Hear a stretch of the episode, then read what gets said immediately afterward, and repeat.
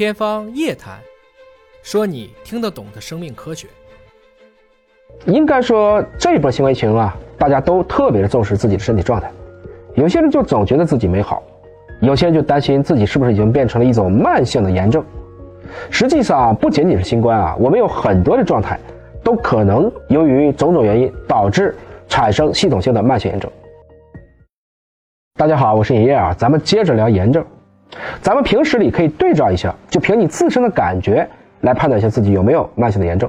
我们可以参考以下的几点：第一个就是疼，肌肉疼不疼，关节疼不疼啊？这个疼有的时候还是这种隐痛，它不是特别剧烈的，但是也不会让你完全没感觉。第二点，可能大家都有啊，失眠、慢性疲劳。第三点是情绪的问题，有没有抑郁、焦虑、躁狂等等一系列的负面的问题。第四，肠胃问题，最常见的胃酸反流。便秘、腹泻，包括肠易激等等。第五个，体重的一个剧烈的变化啊，突然就胖或者突然就瘦。第六个，经常会有各种感染，长痘啊，很容易感冒啊，很容易扁桃体发炎呐，这些都属于。如果您发现自身可能存在以上的情况，持续六周以上，应该引起重视。你知道你可能有了慢性炎症了，那怎么办呢？需要去更多的了解来缓解和预防相关的一些疾病。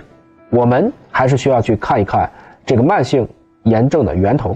现在医学上一般认为，慢性系统性炎症它的外源性原因，首先是慢性感染，第二是生活方式。生活方式会导致，比如说肥胖，包括我们的肠道菌群的失调，还有我们的饮食，包括压力和睡眠。当然，现在还有社会，包括文化的变化。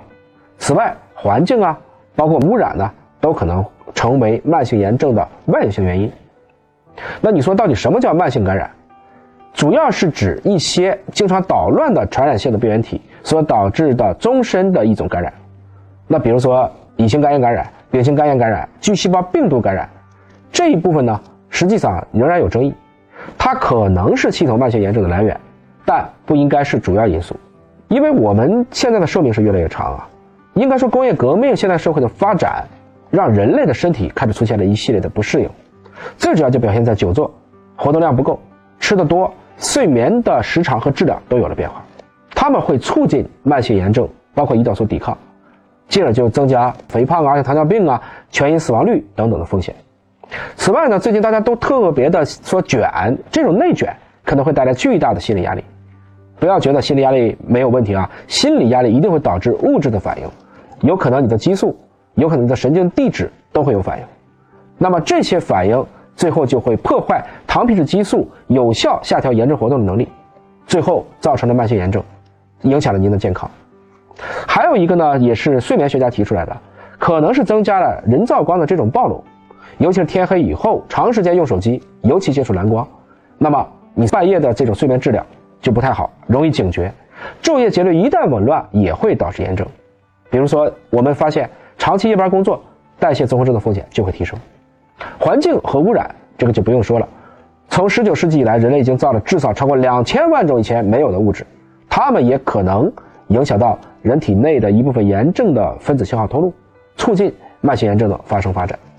尹哥所在的华大在二零二一年呢，做了一个大规模的肠道菌群的研究，两千三百三十八名二十六到七十六岁的成年人，对他们的粪便进行测序，有一项很令人惊讶的发现是中老年组。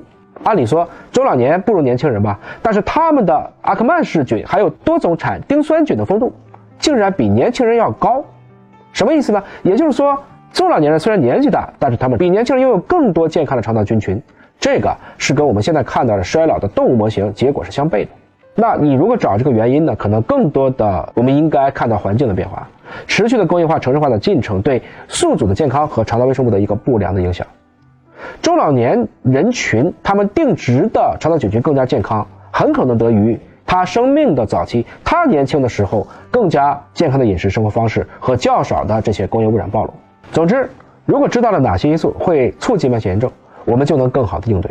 针对我刚才说的每一个点，其实我们都应该有针对性的手段。这个秘密到底是什么呢？且听下一期我给您讲。